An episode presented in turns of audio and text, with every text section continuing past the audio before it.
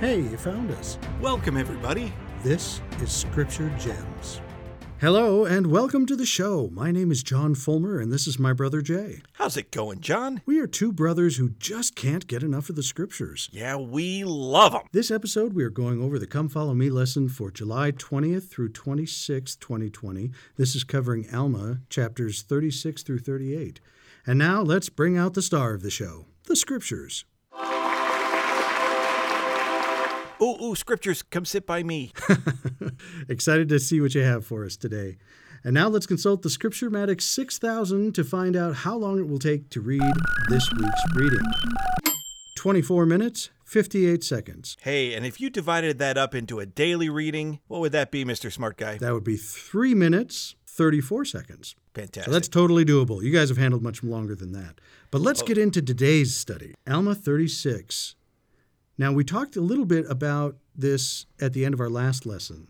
Mormon is going to take some time to share some messages that Alma gave to his three sons Helaman, Shiblon, and Corianton.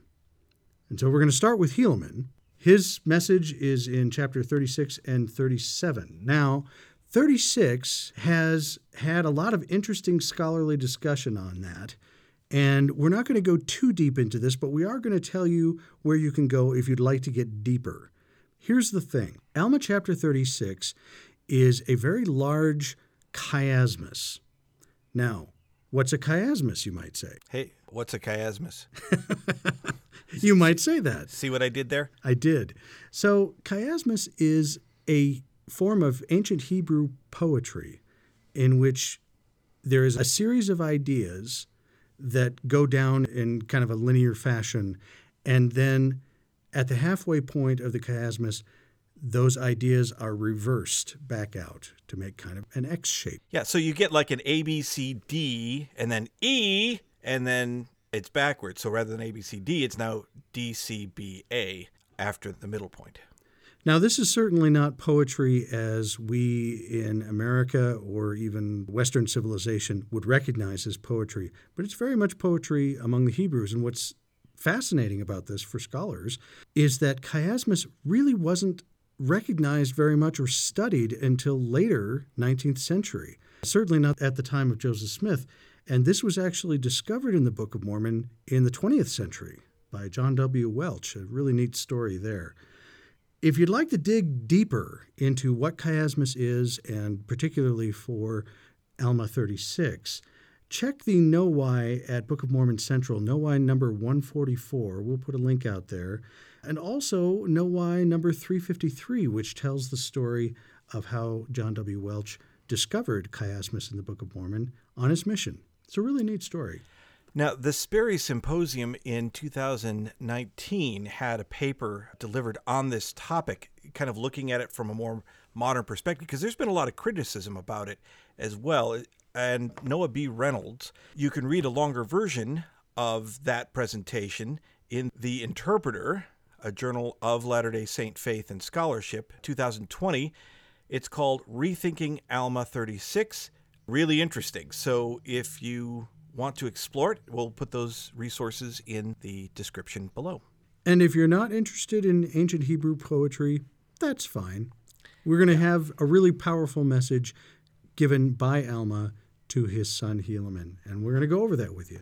So, the first five verses, verse 1 My son, give ear to my words, for I swear unto you that inasmuch as ye shall keep the commandments of God, ye shall prosper in the land. I would that ye should do as I have done in remembering the captivity of our fathers, for they were in bondage, and none could deliver them except it was the God of Abraham, and the God of Isaac, and the God of Jacob. And he surely did deliver them in their afflictions. And now, O my son Helaman, behold, thou art in thy youth, and therefore I beseech of thee that thou wilt hear my words and learn of me. For I do know that whosoever shall put their trust in God, shall be supported in their trials and their troubles and their afflictions, and shall be lifted up at the last day. And I would not that ye think that I know of myself, not of the temporal, but of the spiritual, not of the carnal mind, but of God. Now behold, I say unto you, if I had not been born of God, I should not have known these things. But God has, by the mouth of his holy angel, made these things known unto me, not of any worthiness of myself. Yeah, that's fantastic. So, a couple of things I want to point out here. Uh, Certainly in verse 2, there's that key word again, right? Remembering. He's remembering. Remembering what? Remembering the captivity of our fathers, for they were in bondage and none could deliver them except it was the God of Abraham. So, that key phrase of remembering, of remembering where we've been as a people and remembering what we're trying to do as children of God, what the plan of salvation is, what's the point of our mortality. Now, also, in verse 4 and 5, we get a really important message from father to son saying, Yes, I have preached much about this plan of salvation and about the importance of Jesus Christ, but I don't want you to think that I just know this because I said I know it. This is something that I received from God and that you can too. It's very important. You know, I love the phrase, too, not of the carnal mind, but of God, not the temporal. There's a lot of people that I come across online who want me to prove to them the Book of Mormon is true based on a standard that they are very selectively applying to the Bible. Where's the archaeology? How, you know, we have place names in the Bible. How come you don't have place names? And that's exactly it. The Lord never, anywhere in Scripture, says that you should know things via archaeology or, you know, the studies of man, the temporal, but the spiritual. Jesus Christ was right there with Peter. But he tells Peter that flesh and blood did not reveal to him that Jesus was the Christ. Well, and can you imagine trying to use modern philosophies of men or scholarly functions like archaeology to prove that Jesus is the Savior of the world? Yeah, impossible. How would you do that? Yeah, You can prove that he may have existed, sure. but that's as far as you can go. yeah. Well, even with the scriptures, you can prove that they are, uh, you know, a historical fiction, but you can't prove that they're the word of God. So what he's proving here is it's not the temporal. It's the spiritual. It's not the carnal. And that was an interesting thing to think about in that phrasing. I want this physical proof. That's the carnal mind speaking. The Lord wants you to learn how to detect truth with your spiritual mind or spiritual aspect. Once again, Alma helping to define that there are three methods of learning truth. And one of the most reliable is from God through revelation. So he goes on, verses 6 to 23. This is a recount of Alma's conversion experience with the angel and the time that he was unconscious and so on and so forth.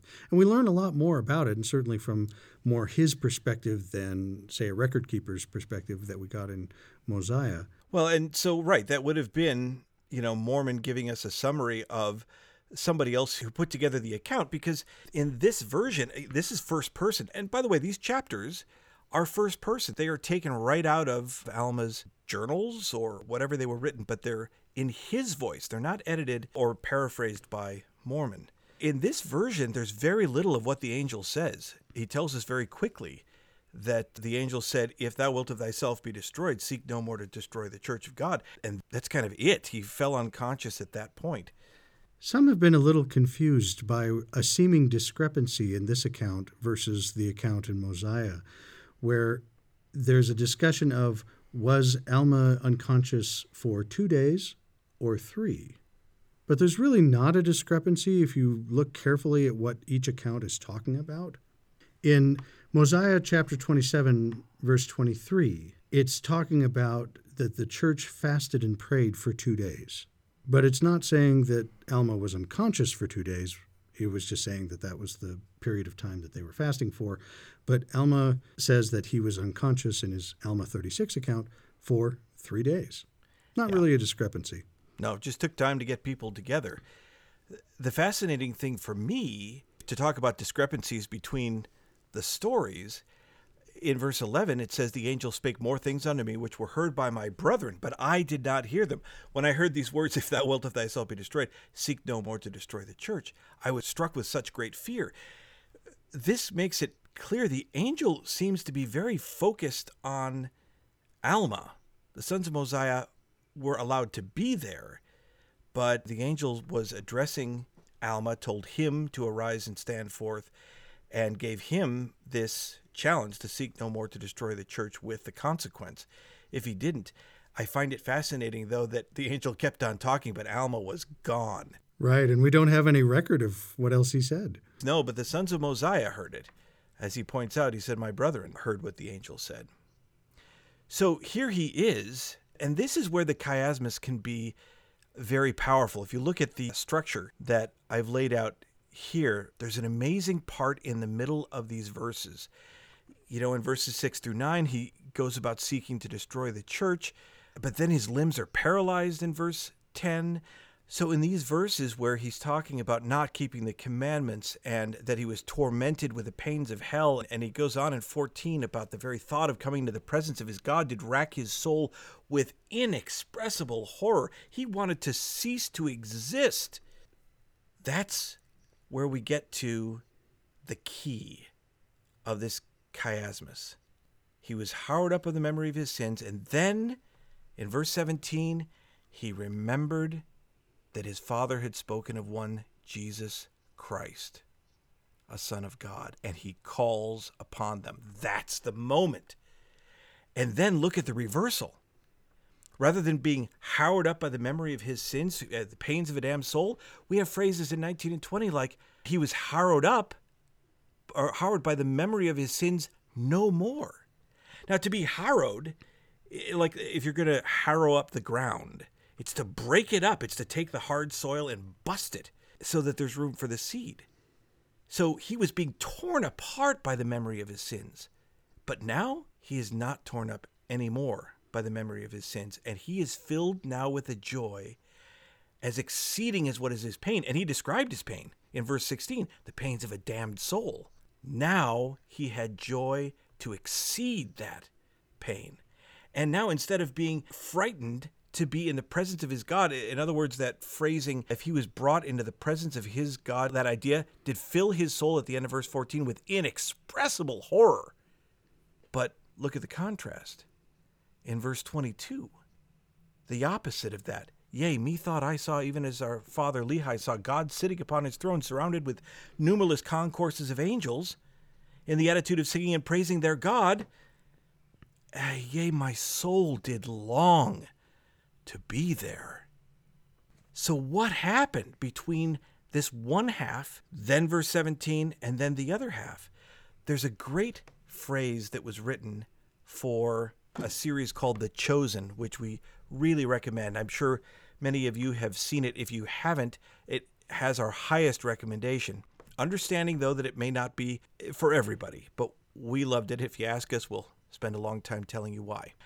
In the show, which follows a kind of a possible story of what these people that Christ chose to be his disciples, what was their life leading up to this? There's a moment where Mary, who's already been healed by Jesus at this point, is speaking to Nicodemus the Pharisee, who's very puzzled about her healing.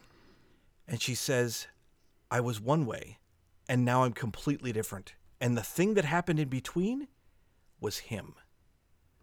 Look at this with Alma he was one way. And now, after verse 17, he's completely different. And what's in between is the Savior, Jesus Christ. Many of us probably can relate to that experience. It's so beautiful. It's, it's my favorite part of that chapter. We've covered the story before, but to just look at that moment and the way he tells it, oh, just absolutely fills my heart. Well, and you can see this as a telling of the story to not a group of people to convince them that he has authority to speak or that has some kind of sanction from God. This is a father talking to his son. Yeah. And describing something that was very important to him and hopefully an inspiration to his son to aspire to that kind of revelation. And if we go back and look at what he was doing, he was laboring hard to destroy the church look how things have changed in verse 24. Right. Verse 24 Yea, and from that time even until now, I have labored without ceasing that I might bring souls unto repentance, that I might bring them to taste of the exceeding joy of which I did taste, that they might also be born of God, and be filled with the Holy Ghost. Yea, and now behold, O my son, the Lord doth give me exceedingly great joy in the fruit of my labors. For because of the word which he has imparted unto me, behold, many have been born of God, and have tasted as I have tasted, and have seen eye to eye as I have seen. Therefore they do know of these things of which I have spoken, as I do know, and the knowledge which I have is of God. And I have been supported under trials and troubles of every kind, yea, and in all manner of afflictions. Yea, God has delivered me from prison, and from bonds, and from death. Yea, and I do put my trust in him, and he will still deliver me.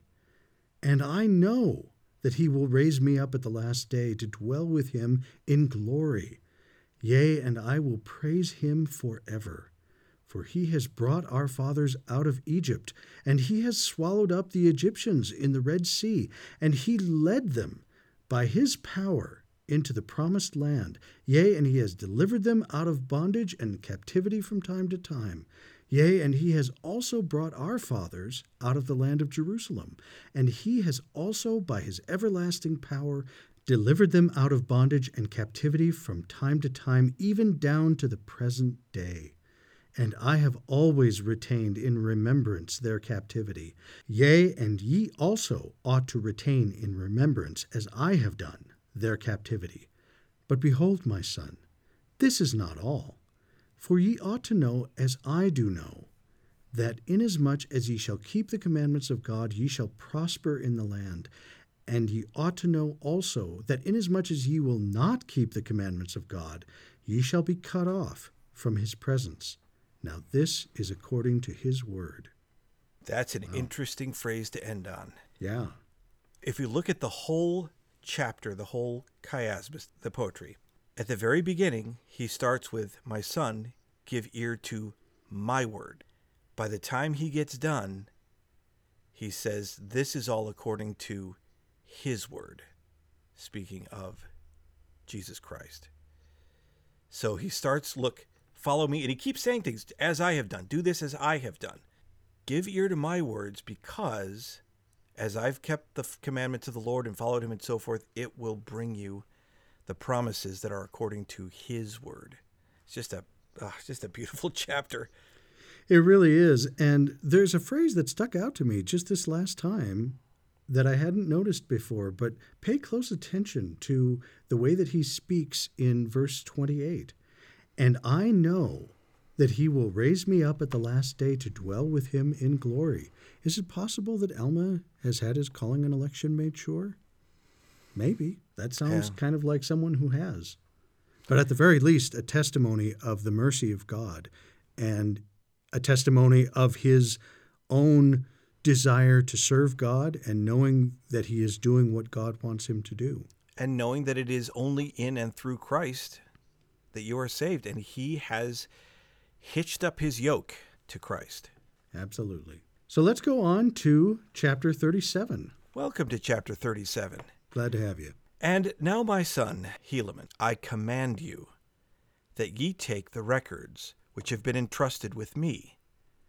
Now, this is interesting because we learn later on, actually, all the way in Alma chapter 50, verses 37 and 38, that initially he offered them to the chief judge Nephihah.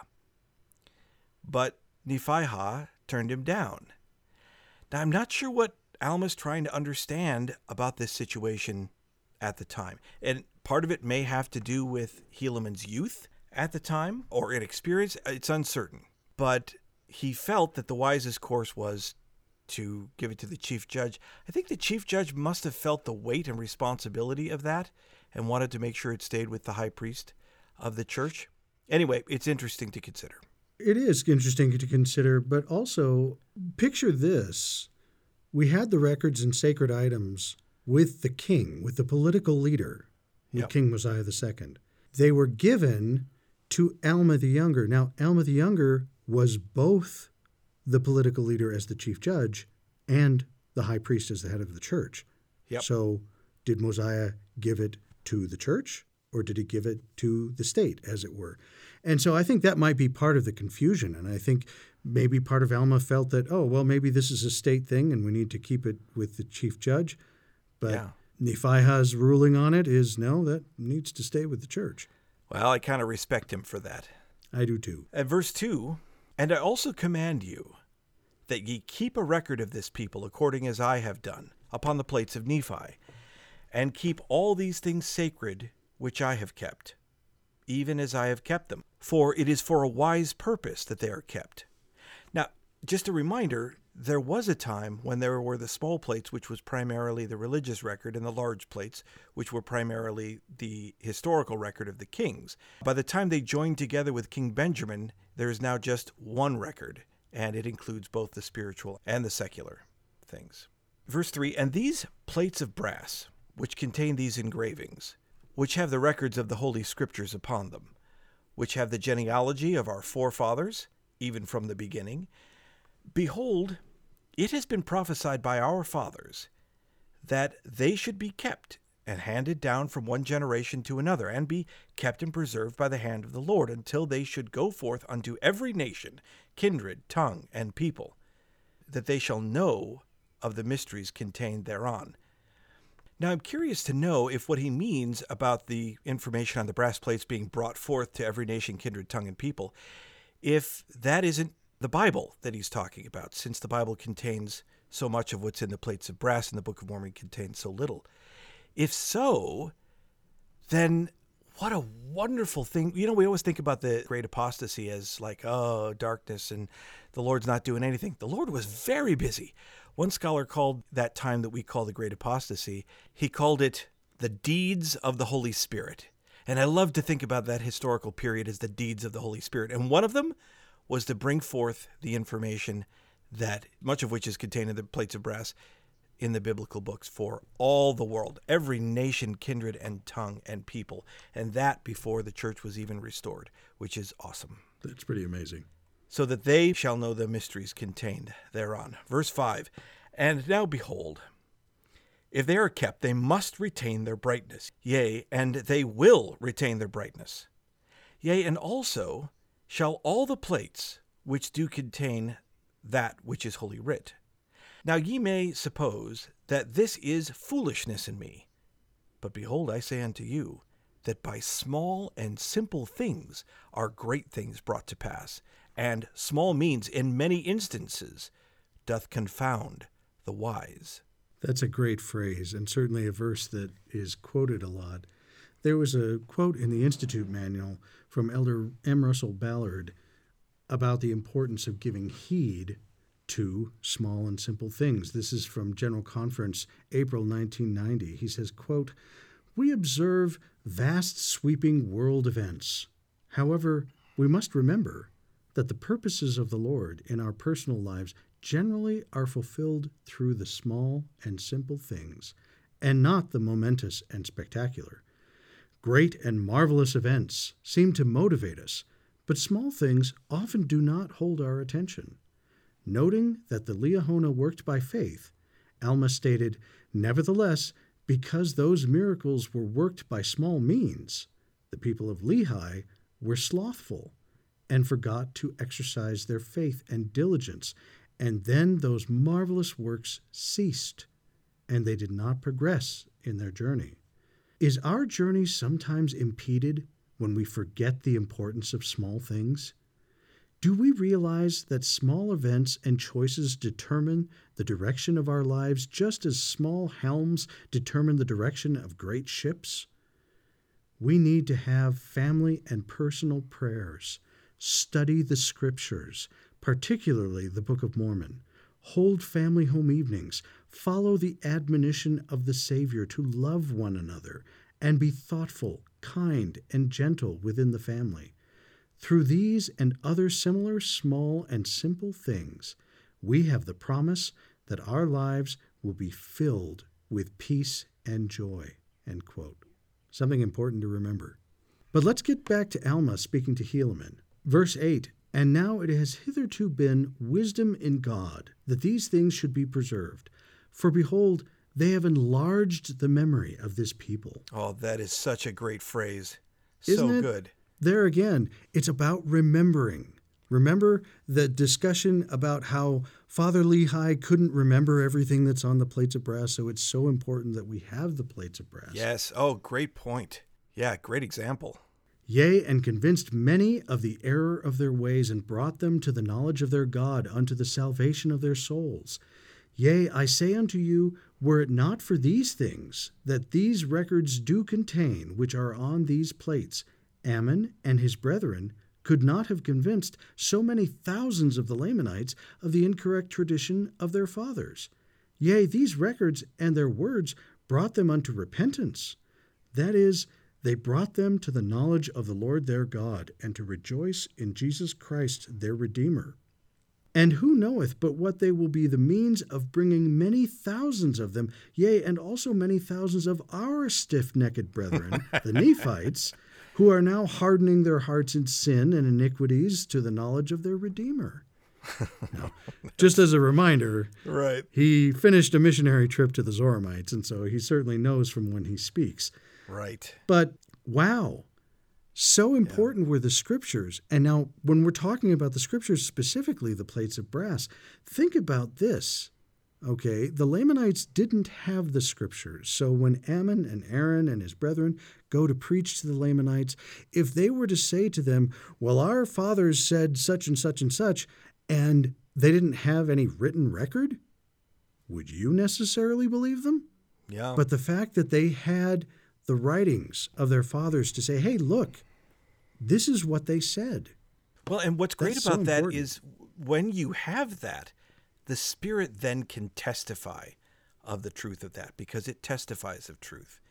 If we are just kind of mixing it up, or sometimes it's, you know, we have some facts mixed with non facts, then you don't get the kind of powerful impact you do by reading those things. Well, and Jay and I certainly have the experience of being so excited about something that we may misquote something or paraphrase something else when Certainly. we really need to have what exactly what was said. And it's so so much more can- powerful. Absolutely. So going on, we have an important moment of a bestowal of sacred things to Helaman in verse 13.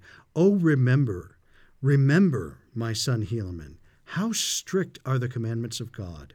And he said, If ye will keep my commandments, ye shall prosper in the land, but if ye keep not his commandments, ye shall be cut off from his presence.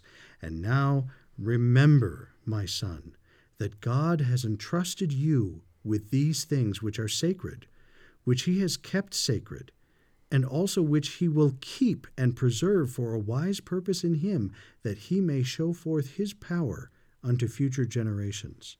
I love the fact that Alma doesn't really even know necessarily what this future generation oh, importance yeah. is, but he knows that it's important to it.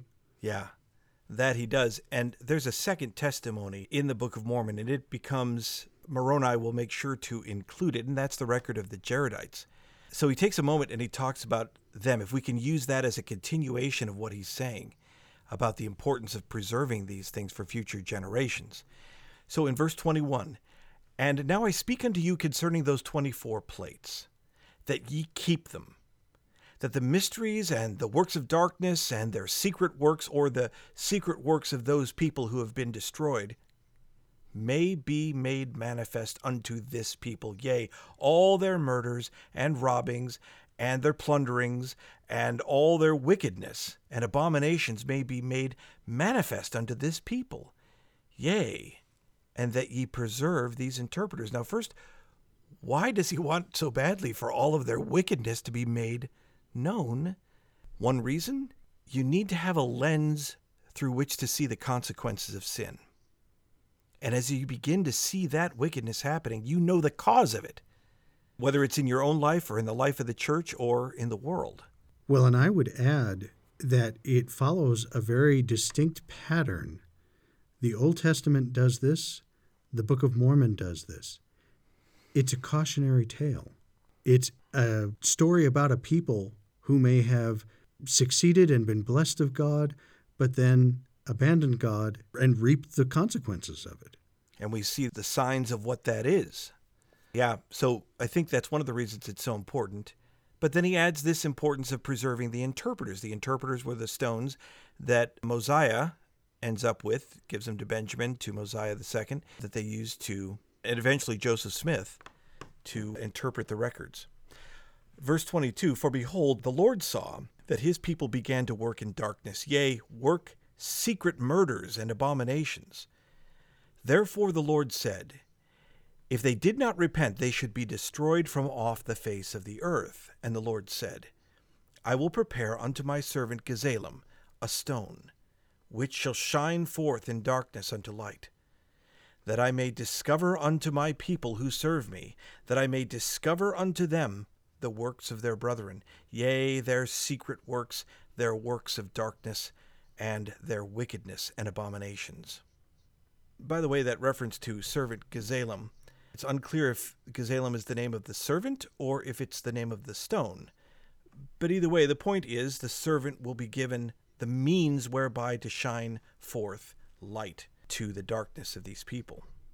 And now, my son, these interpreters were prepared that the word of God might be fulfilled, which he spake, saying, I will bring forth out of darkness unto light all their secret works and their abominations, and except they repent, I will destroy them from off the face of the earth, and I will bring to light all their secrets and abominations unto every nation that shall hereafter possess the land. And now, my son, we see that they did not repent. Therefore, they have been destroyed.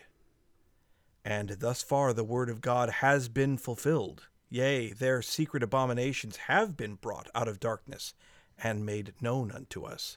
Now, we've talked about this in a previous lesson, but I think it's important to remember in context that for these people, the people of King Mosiah II and now under the reign of the judges, these Jaredite plates were their Book of Mormon. This was an ancient record of a people that they didn't know about and their dealings with God and their eventual destruction. It is very significant that they treat this very much as a sacred book of Scripture, much in the same way that we treat the entire Book of Mormon. Now, let me skip back a few verses to verse 15 and 16. We get a very important warning of a curse and promise of a blessing. In verse 15, and now behold, I tell you by the Spirit of prophecy that if ye transgress the commandments of God, behold, these things which are sacred shall be taken away from you by the power of God. And ye shall be delivered up unto Satan, that he may sift you as chaff before the wind. But if ye keep the commandments of God, and do with these things which are sacred, according to that which the Lord doth command you, for ye must appeal unto the Lord for all things whatsoever ye must do with them. Behold, no power of earth or hell can take them from you, for God is powerful to the fulfilling of all his words. Wow. Oh, that's amazing. It is. And for those who are members of the Restored Church of Jesus Christ, does this sound familiar? Does this sound like Moroni's warning and advice to Joseph Smith when he received the plates? It should. I hope too we, that we could make sure to apply this to ourselves. How do we treat sacred things? Mm-hmm. Behold, these things which are sacred shall be taken away if we transgress the commandments. These things are intended to bring us closer to God. How do we treat them? And uh, there are the consequences as well as the blessings. Yeah. So going on, Verse 32, I know we're jumping around a little bit, but we're, right now we're in verse 32. And now, my son, remember the words which I have spoken unto you.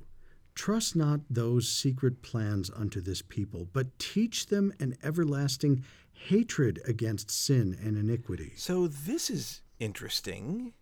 There's stuff in the Jaredite records, it seems, that he doesn't want to give to the people directly. Uh, maybe to give them ideas. That said, you know, there is a story that we'll get to when we get to the Book of Ether, where a fellow named Jared, not the original Jared, whose brother was the prophet. But a little later on, there's a Jared whose daughter entices him to do wickedly by searching the scriptures, not for righteous things, but the plans of the evil one. Can you believe using the scriptures for that? Well, it seems that Alma wants to make sure that we focus on their wickedness and not necessarily how they accomplished it. Hmm. Preach unto them repentance and faith on the Lord Jesus Christ. Teach them to humble themselves and to be meek and lowly in heart. Teach them to withstand every temptation of the devil with their faith on the Lord Jesus Christ. Teach them to never be weary of good works, but to be meek and lowly in heart, for such shall find rest to their souls. O remember, my son, and learn wisdom in thy youth. Yea, learn in thy youth to keep the commandments of God. Yea, and cry unto God for all thy support.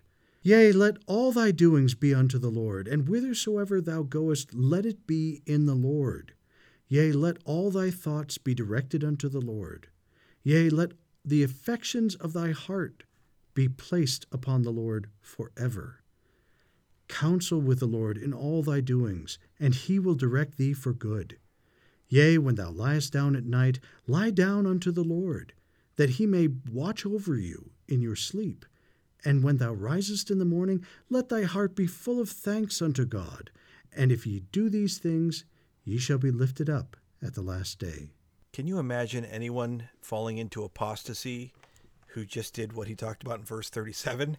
Notice one of the key words in all of this remember, and to yeah. do everything in the Lord. Yeah. So now we go on to verse 38, and we have a discussion about the Liahona that Lehi received. And now, my son, I have somewhat to say concerning the thing which our fathers call a ball or director, or our fathers called it Liahona. Hey, it's finally got a name. Which is being interpreted a compass, and the Lord prepared it. Interesting side note that is the only verse in which the name Liahona appears in all of the Book of Mormon. And yet we all recognize that as its name, but this is yeah. the only place it's actually mentioned. There it is. And behold, there cannot any man work after the manner of so curious a workmanship. And behold, it was prepared to show unto our fathers the course which they should travel in the wilderness.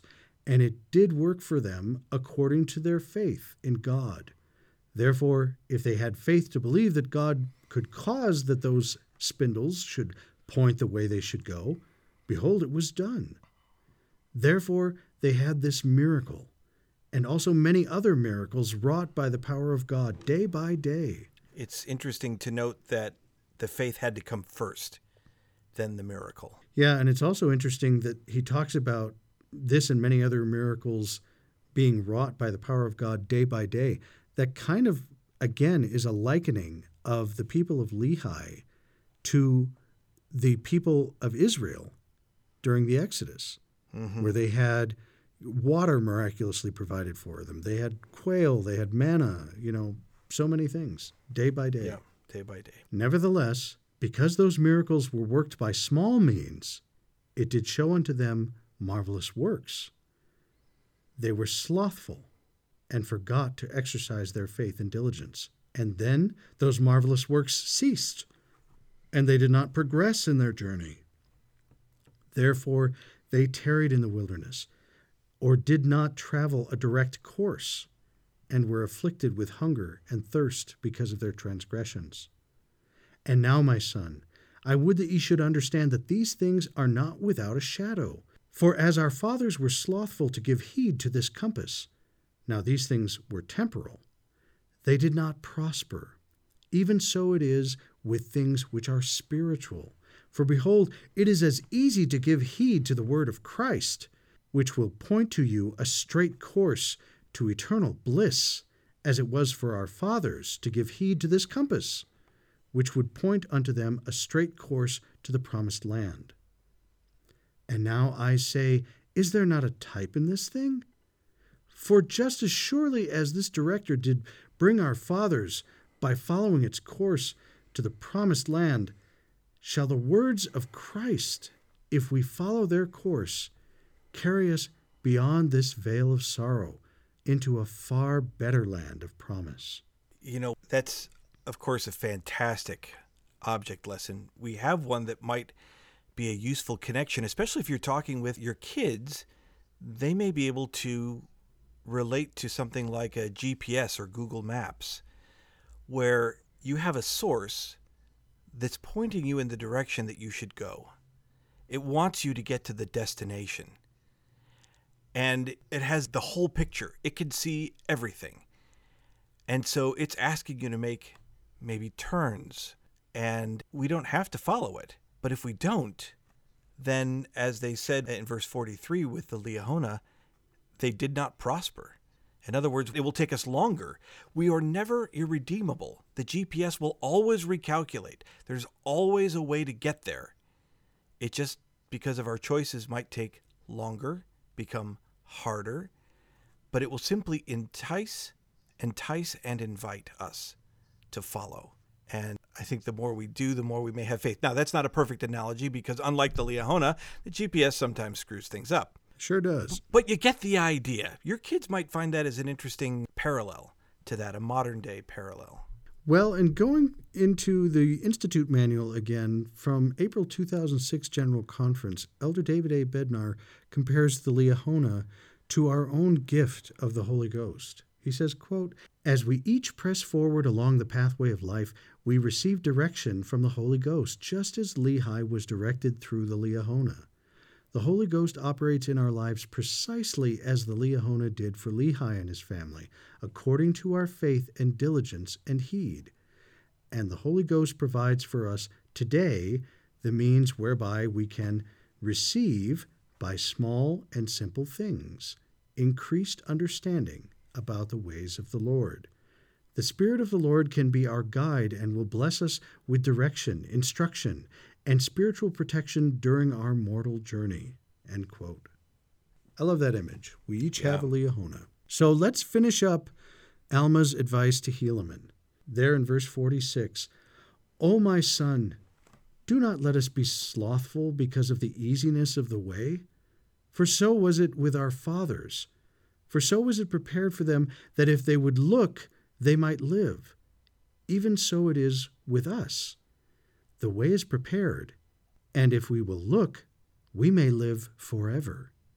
And now, my son, see that ye take care of these sacred things. Yea, see that ye look to God and live. Go unto this people and declare the word, and be sober. My son, farewell. What a beautiful father's blessing. It is. And the phrase to look to God and live, doesn't that kind of remind you of choose life? We can choose that it. kind of journeying? I love how he keeps using object lessons. You know, the Liahona is a type, the brass serpent is a type. It's a great way to teach. Indeed. Well, does that bring us then to chapter 38? It does indeed. And if you just skipped ahead, welcome to chapter 38. We're glad to have you here. Before we get into the verses of chapter 38, I wanted to point out a general conference talk that some of you might remember from April 2015. It's from Elder Michael T. Ringwood of the 70. It's a talk called Truly Good and Without Guile. In this talk, Elder Ringwood talks about his hero, Shiblon.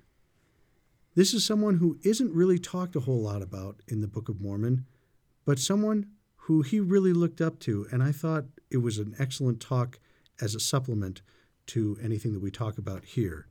But we'll put a link up. Definitely check that one out.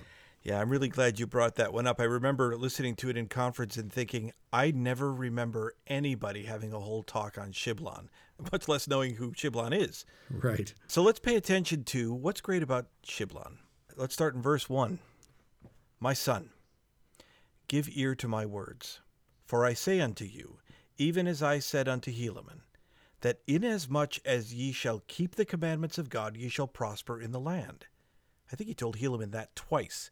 It's a very important message. And inasmuch as ye will not keep the commandments of God, ye shall be cut off from his presence. And now, my son, I trust that I shall have great joy in you, because of your steadiness and your faithfulness unto God. For as you have commenced in your youth to look to the Lord your God, even so I hope that you will continue in keeping his commandments. For blessed is he that endureth to the end. I say unto you, my son, that I have had great joy in thee already, because of thy faithfulness and thy diligence and thy patience and thy long suffering among the people of the Zoramites. For I know that thou wast in bonds. Yea, and I also know that thou wast stoned for the word's sake, and thou didst bear all these things with patience, because the Lord was with thee. And now thou knowest that the Lord did deliver thee. You may recall that in the mission to the Zoramites, we get Alma and Amulek, but he brought a dream team of missionaries. We have no idea what anybody else did, but this gives us one small window into the experiences that Shiblon had. So in verses 5 through 9, he encourages Shiblon and briefly reviews his own conversion story like he did for Helaman. But one of the things I really like about the way he does it for Shiblon is he focuses like a laser beam on the purpose of the story.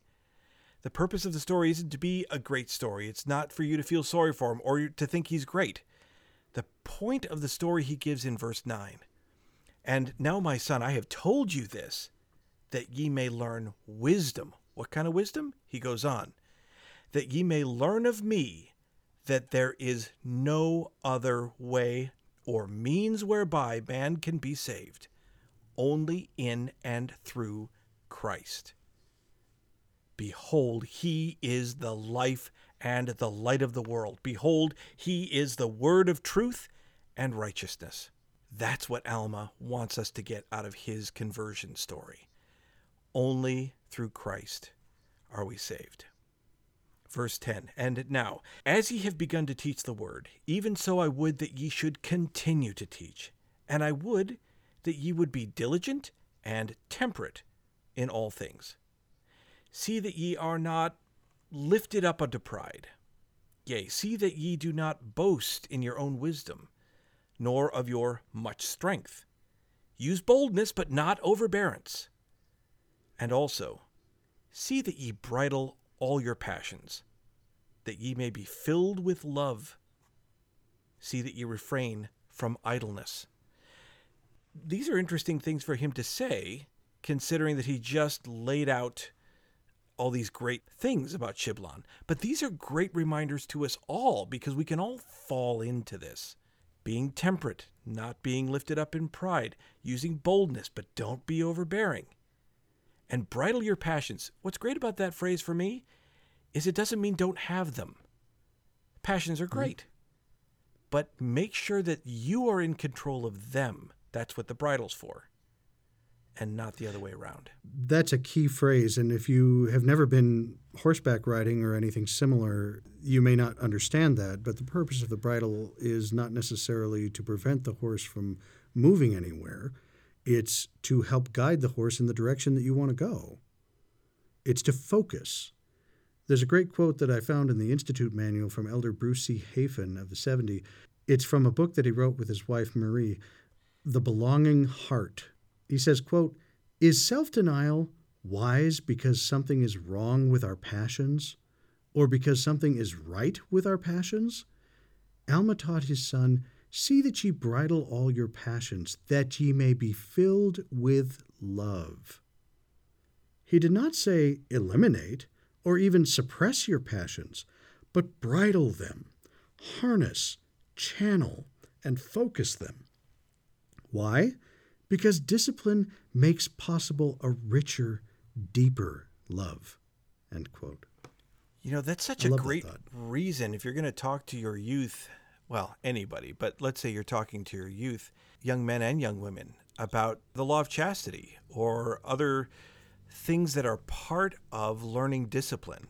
That may be a powerful thing for them to recognize. One of the things that will happen when you learn self discipline is you will be filled with a deeper, richer love. So let's take a look in verse 13 and continue on. he gives him some additional advice do not pray as the Zoramites do, for ye have seen that they pray to be heard of men, and to be praised for their wisdom. Do not say, O God, I thank thee that we are better than our brethren, but rather say, O Lord, forgive my unworthiness, and remember my brethren in mercy. Yea, acknowledge your unworthiness before God at all times. One reason might be that helps to put us in perspective, like King Benjamin did. And may the Lord bless your soul and receive you at the last day into his kingdom, to sit down in peace. Now go, my son, and teach the word unto this people. Be sober, my son. Farewell. That's interesting because that was the same thing he told Helaman at the end to be sober. He did. What does that word mean? So I looked it up in the 1828 Webster's Dictionary. Now, many of us are familiar with the fact that if you are sober, you are not drunk on alcoholic beverages, for example. But I think there's a couple of definitions in the 1828 Webster's that really kind of fit more to what Alma is talking about to his sons. It means having the regular exercise of cool, dispassionate reason. Also, calm, not under the influence of passion. That kind of goes along with Bridle. the notion of bridling your passions, Right. you know? And so it's interesting that we have a lot of admonitions for Shiblon not to get caught up in worldly trappings of pride. Hmm. And you can look at that out of context and say, well, he was an arrogant person and Alma was trying to take him down to size.